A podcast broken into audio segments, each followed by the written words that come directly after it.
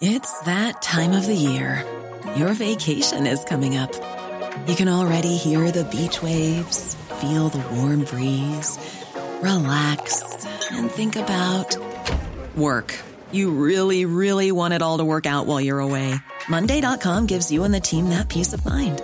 When all work is on one platform and everyone's in sync, things just flow wherever you are.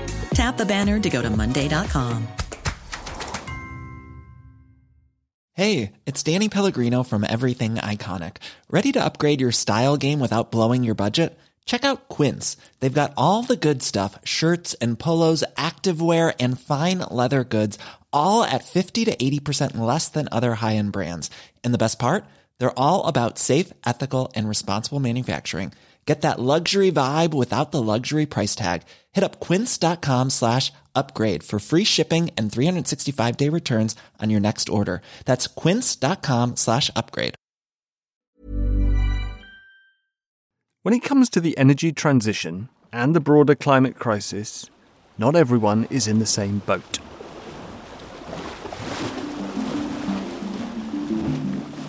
Switching to renewables will be crucial to prevent catastrophic climate change, which would bring massive economic hardship to millions. While the rich can afford to cope with rising prices and more common natural disasters, the rest will struggle, and those already in poverty today will be in mortal danger. If we can quit fossil fuels, it will save an enormous amount of suffering.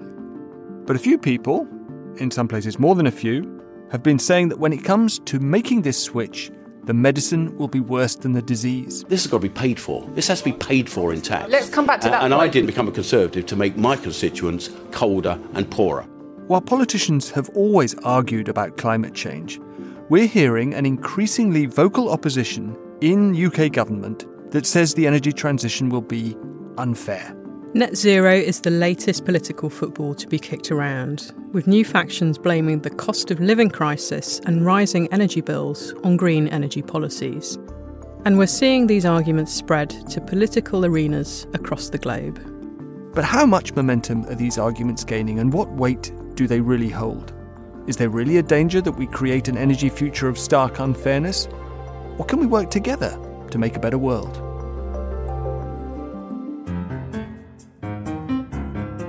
Hello, and welcome to Inside the Energy Transition, a podcast about the bright future of green energy. I'm Lucy Yu, CEO of Centre for Net Zero. And I'm Giles Whittell, the editorial lead on climate and sustainability at Tortoise. In this series, we're exploring the biggest questions and debunking the most commonplace myths about the energy transition, one of the defining goals of our time. So, Lucy, in this episode, we're talking about whether the energy transition is fundamentally unfair, will make society more unfair. Is that really a myth? I think it's a valid concern, but it's certainly not a foregone conclusion. And actually, if we make good decisions now, we can actually use the energy transition as a, a real opportunity to address some of the issues of inequality in society. And that's what our two guests are going to discuss today. This is something that I've been educated about recently, actually, having been a CO2 monomaniac. And it's taken, actually, if I'm honest, younger colleagues to remind me that this whole transition doesn't happen unless you bring everyone along, and you don't bring everyone along unless they feel it's fair. You're probably not the only person who uh, might confess to thinking that way, Giles. Um, what do you think's behind that? Why why aren't people thinking about these wider issues? I think it's probably because we're all a bit stuck in our silos. So, for example, it's quite hard to when you when you're thinking about heating bills and, and sort of efficiency on on a on an ultra local level to think yourself into the mind of someone with completely different economic circumstances for whom for example a heat pump is just out of the question anyway i think it's time to bring in our first guest who's going to give us some insight into the direction we're heading in the UK. He's Simon Evans, Deputy Director of the absolutely essential Carbon Brief. Simon, welcome. Hi there. Uh, thanks for having me.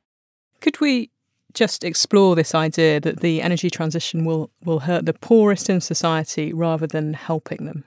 I mean, there's various different ways that this argument has reared its head. One of the ones that, which has been around for many years and has kind of slipped off a little bit is the idea that the poorest people in the world, those in Africa or, or in Asia, needed coal fired power stations in order to give them access to modern energy services. Now, over time, as the cost of renewables has plummeted, that argument has largely been turned on its head because actually the cheapest way to give those people access to electricity now would be wind or solar. In the UK context, it's probably worth saying that this is really about policy choices. There are really bad ways that we could go about cutting emissions, which would be very unjust, would be very sort of detrimental to the poorest in our society. But on the other hand, if the government goes about things in the right way, that doesn't have to be the case. And in, indeed, there's you know, opportunities and benefits for everyone, including rich and poor. So, just focusing a little more on the UK case, there are a lot of people, especially on the Conservative backbenches at the moment, who are saying that the current energy crisis is a classic case of affluent people and their enthusiasm for an energy transition producing those policy choices that you mention, which will ultimately hurt the poorest most. Is there any truth in that? Um, has the UK got itself into a position where it's overly reliant on renewables and hasn't invested enough in gas as a swing source of energy?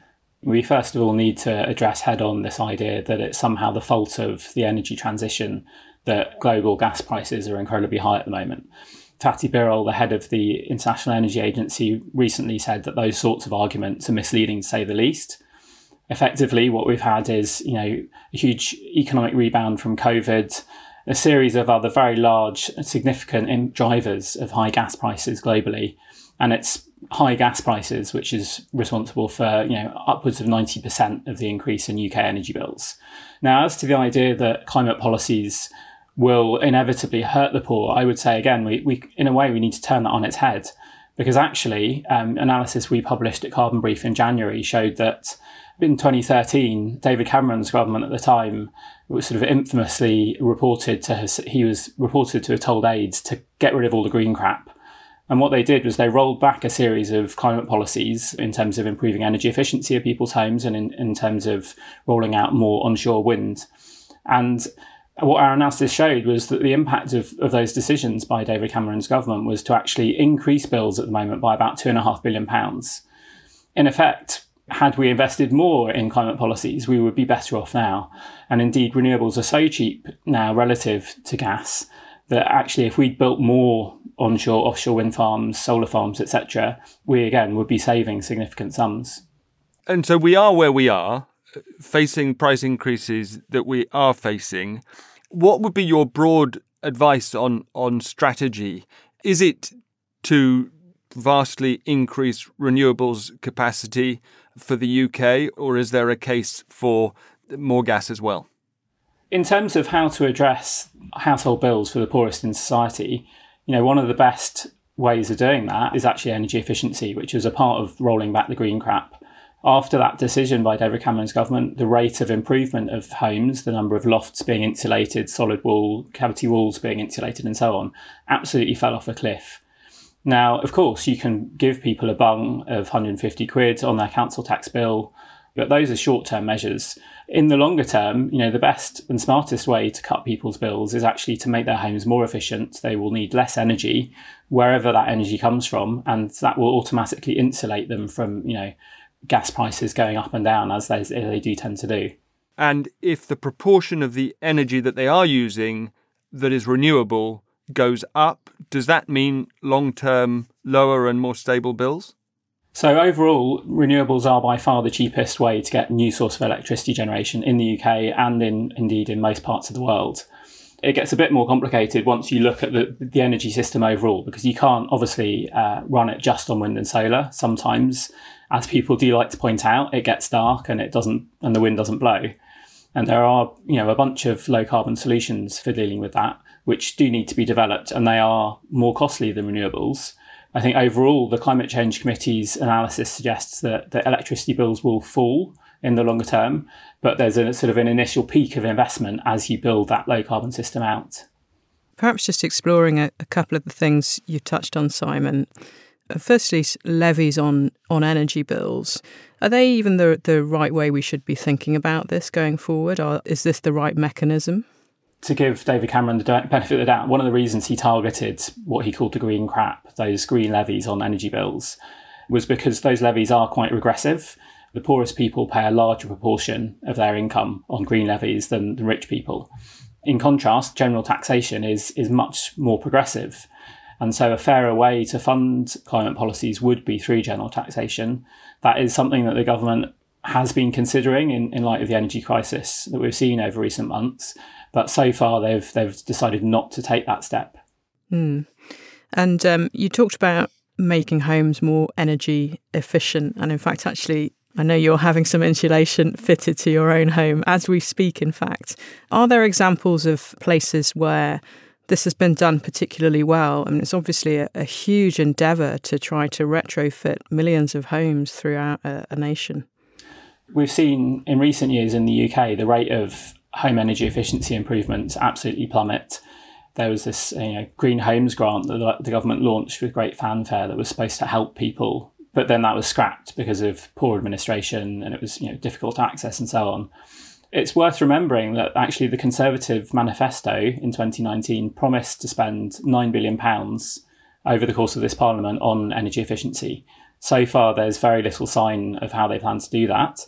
In terms of other countries, I mean, quite recently we've seen in, in Ireland that they've launched very generous grants, I think, for people to improve their homes. There are other countries showing that this can be done, but it, you know, it's worth saying that insulating your homes and replacing gas boilers can be expensive, especially at the moment. You know, as you build a market for something like heat pumps, the cost is expected to come down. But initially, there is definitely a, a need and a justification for government spending to support people, particularly those on low incomes. And what do we do about people who are renting and don't own the home that they live in? Yeah, so at the moment, the government's chosen solution to this issue is, is regulation. So to set minimum standards for rented properties. The slight issue with that at the moment is that there's basically no enforcement. Councils don't have the resources, particularly since their budgets have been cut over the last decade. And so those standards aren't being enforced.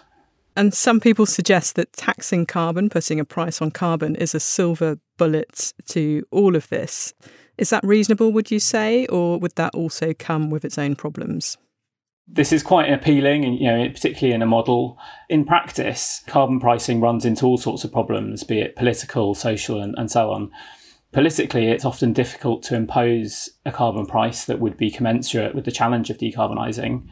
And more fundamentally, carbon prices aren't necessarily giving you people the signal that they would need to switch from you know a gas boiler, for example, to a heat pump, the fact that gas heating doesn't face a carbon price at all obviously is not helpful. But imposing a significant carbon price on home heating would, as we've discussed, probably be quite painful for the poorest households.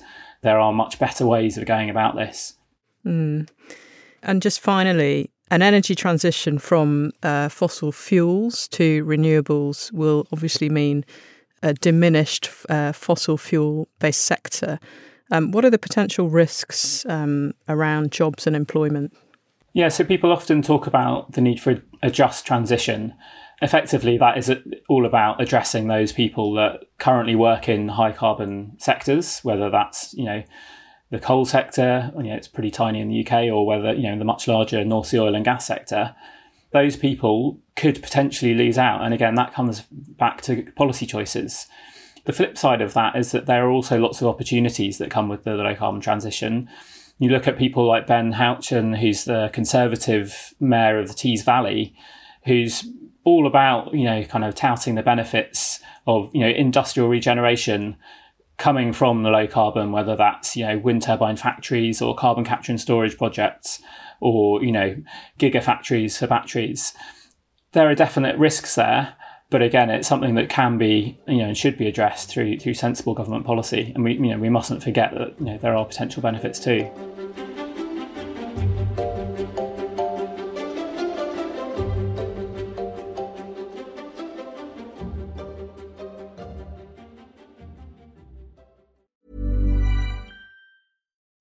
That time of the year your vacation is coming up.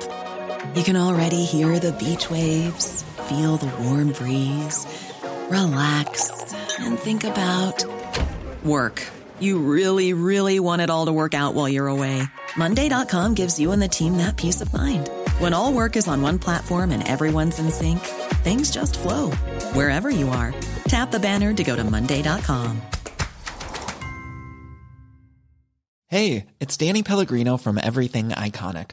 Ready to upgrade your style game without blowing your budget? Check out Quince. They've got all the good stuff shirts and polos, activewear, and fine leather goods, all at 50 to 80% less than other high end brands.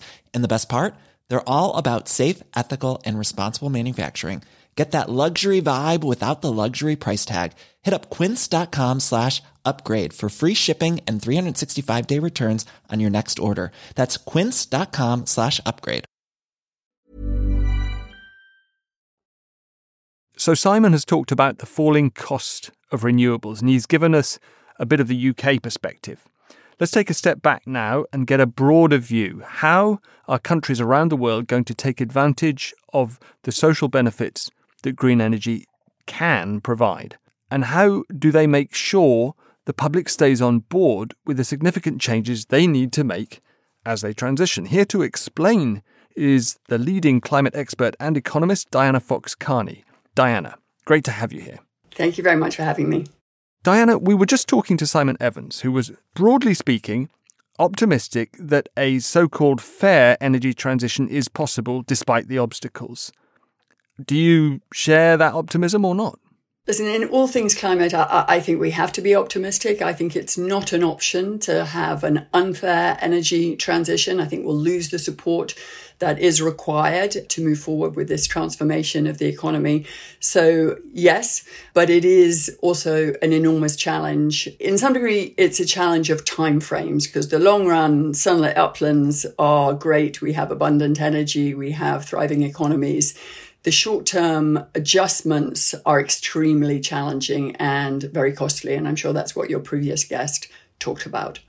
What do you see as the most sort of pressing, specific financial problems that will affect the poorest in society most as we press ahead with an energy transition? Are we talking about transport? Are we talking about basics like domestic heating? So, to me, there's two sides of this issue. One is the domestic heating, home comfort um, side. And then there's also, of course, the job side. It's not always by any means the poorest who will lose their jobs potentially in an energy transition. I mean, fossil fuel workers, etc., are actually quite well paid and whether or not there are sufficiently good jobs to replace those is a concern. But I think when one thinks about the job situation, you have to remember that for every good old economy job, there's lots of service jobs hanging off that, for example. So there are also potential sort of job realignments and geographic realignments that can definitely hit poorer groups. And, you know, the fundamental point is that the less economically robust you are, the less able you are to deal with change, basically. You don't have that cushion if you do lose your job and have a period of unemployment, etc. Change in general tends to hit the poorest hardest. So, yeah, but two sides for me of this problem, uh, and we do have to address both of them. And both of them are potentially quite costly in terms of government uh, support that's required in the short term. And you'll be aware that the UK response to that is going to be a couple of cash handouts over the course of this year. From where you're sitting in, in Canada and sort of thinking globally, if you can, what is the best way to address these short term cost issues that are, are going to hit the poorest hardest? As you know, at the moment, the increased cost of energy that people are facing is not primarily a green issue, but it does somewhat mimic what might take place if we don't do the transition effectively. So I think it's a, a really interesting case.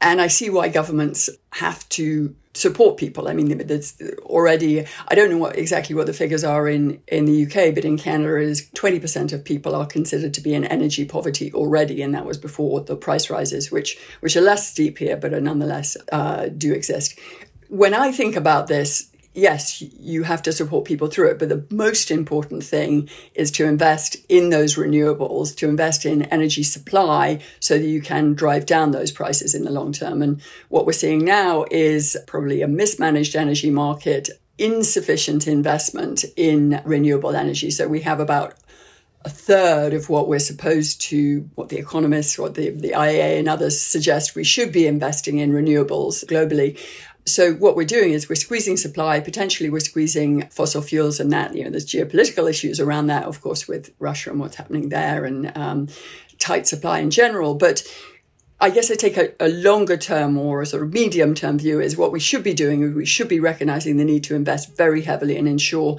that there will be abundant, you know, relatively cheap supply going forward so that we're trying to avoid having a green crunch on top of the existing um, fuel price crunch that we see now. Diana, could I just pick up on that point about investments? To me, investment is something that we do where there is a payback or a return in the future. And um, I think reflecting on what you've been saying, are, are we actually moving fast enough here? Are, are we making enough progress quickly enough? No, it's unquestionable that we are not moving fast enough to address climate change. We haven't been, we're still not. There are challenges around investing in renewables and in energy supply. Those include entering the power system. I mean, there are challenges around permitting and uh, grid connections for solar units, etc. There are challenges around you know regulation in the UK. Obviously, the onshore wind has been a big point of contention. So there's there's challenges that relate to the government. There's also challenges because these things are, are very capital intensive. It's a different investment profile, as you know. So you have to put more money in in the short term and less money in over the longer term but it is a, a big swath of money that needs to go in up front. And I think that's a different type of investment and a different type of investor potentially than the traditional uh, fossil fuel model.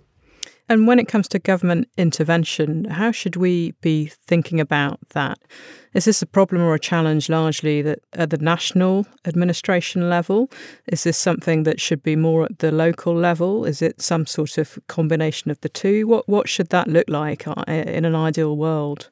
That's a question that depends on the sort of jurisdictions in your country in question. I think, you know, in the UK, a lot of the big scale stuff, the permitting, the regulation is a national responsibility, and so it has to be addressed at that level. There are also more local level regulations, and they might be planning regulations and some things around district heating, things like that. There are definitely efforts that can be made, and I know in London, there's you know the London authorities are encouraging that locally. So it just depends on which country you're in and, and who has responsibility, really. And um, again, coming back to interventions, how do we ensure that this route to net zero actually creates good employment, creates jobs. The intersection between the jobs piece and the, and the homes and heating piece is that it's quite jobs heavy. The massive challenge that every country in the world has pretty much is to retrofit homes so they are more energy efficient. And this is the low hanging fruit, but we haven't done it. And in the home space, it is particularly challenging to make, obviously, and in the UK with the difficult housing stock, it is very challenging to make that airtight or equivalent so that you can be more efficient in your heating. But it is also very jobs intensive and they're skilled jobs, but they're not completely different from some of the jobs that might be lost one of the issues it, when people talk about the jobs transition is they talk about, you know, I, I was a coal miner and now I'm going to be a tech worker. Well, there's a very, very wide jump in skills transfer to get from one to the other and a different feel of those two jobs. Whereas if you you used to be working in a certain manual labor position and now you're installing solar panels or you're doing roof insulation, there's not quite such a, a big jump. So there is a huge potential in that space. And I don't know if you're aware, but you know, Germany has historically been the kind of poster child for actually doing a good job and putting huge amounts of money into home retrofits. Interestingly, or, or rather challengingly for this conversation, they cut off some of their funding for that at the beginning of this year. And I'm not fully up on the details, but I think the sense of that this was an extremely costly approach to achieving carbon reductions played into that. But it's estimated that the program that was administered by KfW, which is a, a sort of hybrid state bank in Germany, that that created uh, nearly a million jobs in this home renovation space. So it is potentially a win-win, but there, there are also skills issues in this space, and, and clearly there are efforts to address the kind of retrofit skills challenge. Certainly, I think the UK is ahead on that. That's a really interesting example of a case in which a national government briefly seized on an aspect of the transition and its job creation potential. But is there anywhere at all that you look at enviously and think, now, they've really got it right in terms of the regulatory framework required to make a, a just transition a reality, to help the neediest over the hump? Sadly, not. Can we cherry pick from a bunch of different places? Listen, in the the sort of poster child for kind of transitioning people out of jobs is Germany and the move out of the coal, which is a very long term program with very kind of watertight guarantees of sort of employment and stipend and pension. That was actually instigated because of the cost of coal production in Germany initially, but obviously had a green benefit for it. So Germany is probably, you know, if there were a country out there, it would be Germany. That said, when I speak to colleagues from Germany, they also point to some of the, you know, enormous challenges in this space. And I, you know, putting money on the table is critically important. But when we think about the numbers of households involved, this, the, these sums of money are inevitably huge. And that is the challenge. I mean, Germany was dedicating, I understand, around 8 billion euro a year in this space. That wasn't all government money. KfW sort of sourced private money too. But when you think of the amount of units of housing to be retrofitted, you know, it's about 25 million in the UK, for example. We've made up barely a dent on that. And, and the problem is that yes, it is the poorest whom we need to help most. But it's actually all of us, it's all our houses, and not, you know, there's people well above that fuel poverty line who cannot afford to put the, you know, 20, 30,000 pounds that it required to make your house into an effective envelope. So the need for money in this space is almost infinite, which is what makes it difficult. And the, when you calculate the kind of pound per kilo of carbon, etc., it does turn out to be very expensive. That said, if we're going to get to net zero, there is really no solution that doesn't have us retrofitting our entire housing stock over time. My answer is that I think everyone's trying to do similar things. You know, and in France, they have something that's similar to the kind of warm homes stipend, which they've upped this year, but they also have protective legislation so that you can't be disconnected from fuel supplies in the winter, for example, and things. So, you know, people are all stepping in with similar types of measures. The really good stuff that we're seeing now is a much greater move towards future proofing. So, um, you know, I think the Netherlands perhaps was the leader on not allowing um, hookups to the gas grid for new construction, but that's spreading more widely. The UK is not going to allow gas boilers post 2025. And in the US, this is also spreading. New York has now got a target for uh, not allowing any more fossil fuel hookups. So I think alleviating the pain of this fuel price increase is not equivalent to getting us to net zero. You know, we, this is a short term price thing that we're dealing with, and we have to hold our, our nerve and continue to invest so we can ensure that in the you know medium to long term we have reasonably priced energy available to consumers and particularly to the poorer groups who feel it most because it's the highest proportion of their spending. Diana, we began by talking about the energy transition. Uh, we've zoomed in to issues of inequalities and protecting the vulnerable. We've zoomed into the jobs transition, and we've zoomed out to matters of the climate crisis in general and wider issues of net zero. Is it really possible to address all of these challenges at once? Again, I have to say yes because it has to be possible, and we have to draw on all our ingenuity. I mean, I, I genuinely think that if we are not able to solve some of these issues and ensure that people stay on side with us, we are going to be in a really difficult position and politicians are going to always be pulled away from what they need to do. And you see it is the way things move at the moment. So we have to keep people feeling like we're moving in the right direction. So But this massive transformation of our economy that we're trying to plan and execute, you're asking that to also take on some really thorny social issues that have been there forever. We've had poverty forever. We have inequality increasing through technology and other factors in the economy in general. You're now asking this sort of energy transition to solve for all these problems at once, in a sense. So to to deal with some of these issues of, of, poverty, joblessness, precarity, in addition to transforming the economy. So it's this is massively heavy lifting. But I think we all have to put our heads together and do our utmost because if we don't, then we are just not going to get to where we need to be on the climate. And I, you know, the underlying factor here is that climate change disproportionately affects the poorest. Again, you know, bad housing, you can't afford to get out, you don't have the insurance, you can't run your air conditioning because you don't have any, and it's super hot, etc., etc. So, in the long run, these people are going to suffer more um, for sure. So, we really have to address these issues as best we can. You've been researching and campaigning on these issues for over 30 years now. What has changed in that time, and uh, what are reasons to be optimistic today? Right now, I think we're in a kind of, I kind of think of it as a slightly sort of quantum state. We're in, you have to hold two states in, in your hands at the same time. One of which is that we're in the best position we've ever been in, and the other is that we're in the worst position we've ever been in. I mean, clearly, in terms of, you know, atmospheric carbon dioxide, etc., we're in the worst position we've been in. We are not meeting our targets, and there is a very long and difficult journey ahead.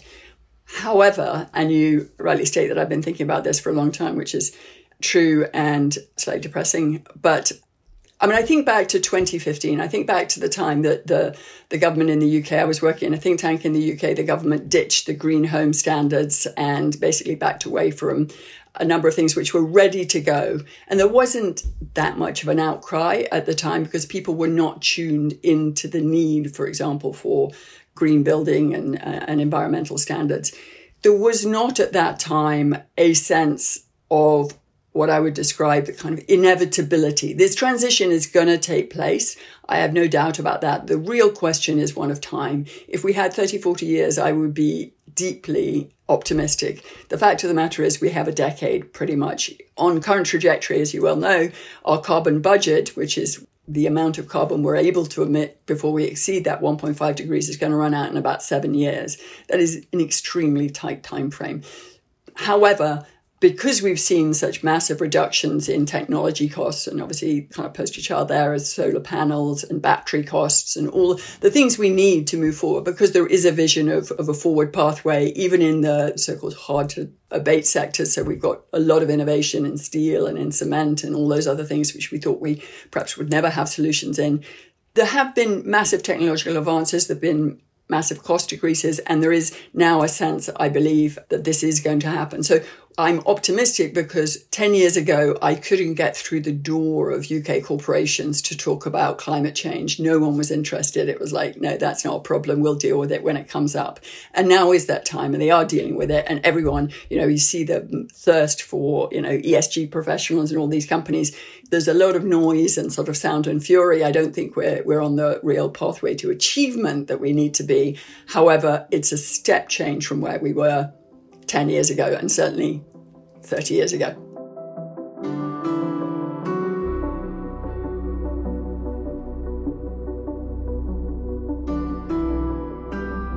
Two very thought provoking speakers. Um, so, what do you think, Charles? Are you persuaded that we can simultaneously go through this energy transition and also address wider issues of inequality? Yes. I mean, it's it's one of those things where the answer has to be yes because mm. it has to get done, and I, I, guess that was the thrust of much of what Diana was saying. But I, I do think that the fundamental numbers are encouraging. Yes, the disruption is going to upend whole sectors of the economy, but if you pursue this thing with enough conviction, all the stats seem to say, even if you allow for sort of boosterism and exaggeration, the new energy infrastructure that we have to build will be sort of a net job creator. And the challenge is to persuade people in particularly vulnerable areas that this isn't just talk. In a previous episode, we spoke to Adam Dorr, and uh, he talked about the pace at which this transition might happen. Do you think that that is compatible with addressing issues of inequality? Can, can we do this quickly but also equitably? I found it really compelling. It reminded me of the first time iPhones became available, right? And early adopters, you know, your tech savvy friends got them first and realized the advantages of them quickly. I wasn't one of them. I was really grumpy iPhone adopter. And if that's any indication of how the energy transition might unfold, there will be people who get left behind, won't there? I think we have to accept that. And it's it's going to be a job of smart, enlightened, forward thinking, empathetic policymakers to find ways to well, as I was saying, turn words into action. You know, you think of West Virginia and the coal industry there. You think of Aberdeen and the oil industry there. We've just got to do it as well as we can. And with more Simons and Dianas on the case. Yes. Bring it on, you reckon? Yeah. You've been listening to Inside the Energy Transition, a podcast from Tortoise Media and Centre for Net Zero. A big thanks to our guests this week, Simon Evans and Diana Fox Carney. Find out more about Centre for Net Zero and what we do at centrefornetzero.org. And if you're new to Tortoise, we've got a weekly newsletter called The Net Zero Sense Maker, which tells you everything you need to know about getting to net zero. To sign up for that and more journalism from our newsroom, just go to tortoisemedia.com forward slash invite and use my code GILES50 for 50% off membership. Tune in next time for a global look at the energy transition. Some say it's only really happening in the West, but that's not true. We'll deep dive into China and sub Saharan Africa to prove it. This episode was produced by the audacious Phil Sansom with support from Izzy Woolgar. The executive producer is Kerry Thomas. If you enjoyed it, please do leave us a review or recommend us to a friend. Thanks for listening and see you next time.